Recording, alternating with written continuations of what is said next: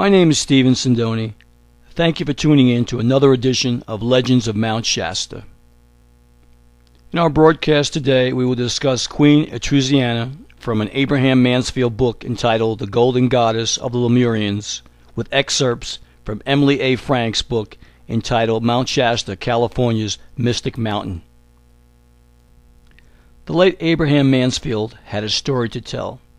He believed that Lemurians flourished in the Mount Shasta area, and he wrote a book in which he revealed the secrets of the Lemurian gold mines and also the circumstances which led to his unorthodox appointment and coronation as chief of the gods of the Lemurians, an honor which enabled him to view what he called the plates of time, which deal with mathematical equations and dimensions of secret solar control of atomic energy.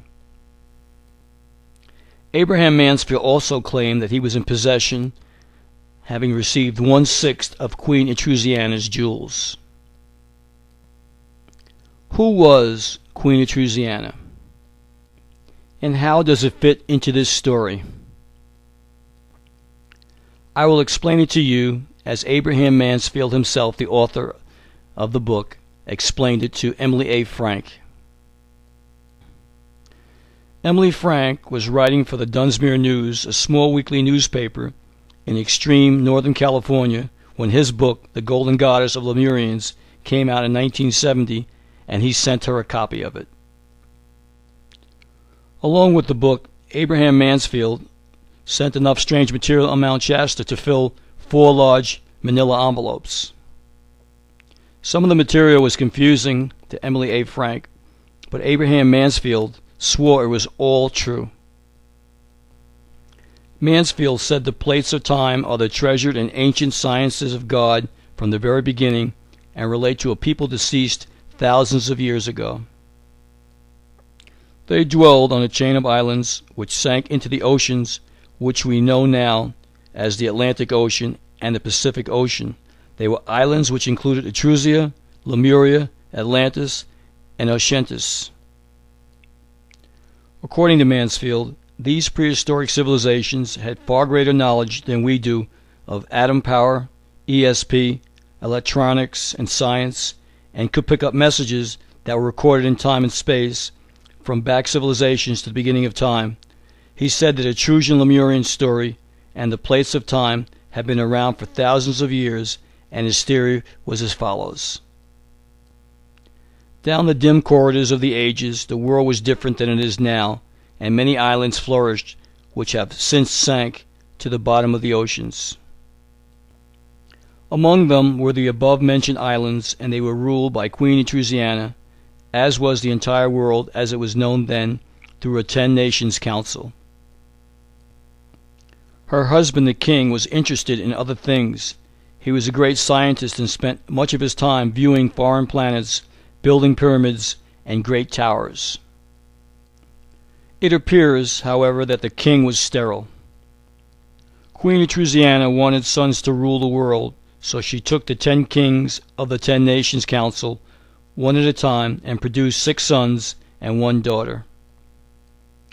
Thus, endowed with future kings, she and her sons would continue to rule the world. Queen Etruceana's plan was interrupted, however, when the Ice Age started. Mansfield claims in his book that the world tipped from north to south, throwing the south pole of the equator on the opposite side of the earth. In the chain of events, he wrote, all the ocean's currents were forced to flow northward. Quoting Mansfield, it was like a giant trowel around the center of the earth with a rim on both sides and the middle. Knowing of the impending disaster, Queen Etruceana and her king ordered 10 million Etrusians and Mongols to build reed boats with a light wooden structure. These boats were designed to hold 10,000 people and enough food to last until they could get to the top of the ice floe and recede with it. Then, when the expected second tip of the world came, all that could boarded the boats and headed north. According to Mansfield, north was safest because the safest place at the time of the Ice Age was at the top of the ice floe. Some took refuge on the highest parts of what is now South America, at one time Etrusia, and then some took refuge on any high land which protruded above the water.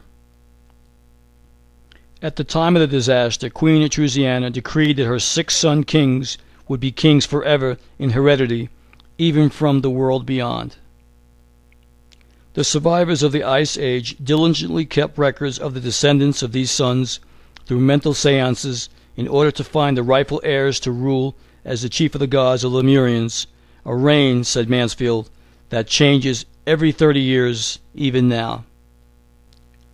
Also decreed was that the Inca nation was to train their chiefs, find the rightful king in heredity, and entrust to them the scientific knowledge of the plates of time so as to keep the knowledge on the plates forever alive, or to quote Mansfield, until our present civilization should become as enlightened in sciences as were those who lived before them. The manner in which Abraham Joseph Mansfield became chief of the gods of Lemurians was, as he said, through mental seances. And so it was in a bizarre chain of events that Mansfield became chief of the gods of Lemurians in 1934 in a ceremony performed at sunrise in the wilds of Del Norte County at the throne which was situated east of the Lemurian monastery under the cliffs at the heads of Bluff and Blue Creeks near Cinder Cone Peak. In that ceremony, Mansfield claims the honor entitled him to one sixth of Queen Etruceana's jewels and also ownership to a most valuable Lemurian gold mine within the deep recesses of Mount Shasta, a shaft in which gold hung like icicles. This privilege, he said, was handed down to him through heredity from the ancient and enlightened Etruscan, Lemurian, and Atlantean civilizations. His reign ended in 1964 after 30 years and he decided to write about it. What's more, Mansfield claimed he had Queen Etruceana's jewels to prove it. Mansfield had a bracelet with Etruceana engraved inside of it. The ornate bracelet is designed with 10 major crowns and 26 lesser crowns, which represented the large and small nations of the world as it was when she reigned. He said Queen Etruceana wore this bracelet at all the meetings of the Ten Nation Council which were held on the island of Etrusia. Also in Mansfield's possession was royal platinum servingware embossed with angels, plus the Queen's coronation bracelet, a pendant, other jewelry, and an actual faded likeness of prehistoric Queen Etruceana. Since Abraham Mansfield's passing, other stories have appeared unexpectedly, which seems to corroborate his story. J.C. Brown, alias J.B. Body of the Legend of J.C. Brown, also believed that he had found the mummified remains of Queen Etruceana under Mount Shasta. Ancient history is waiting patiently to be revealed. Thank you for tuning into the broadcast of Who Was Queen Etruceana?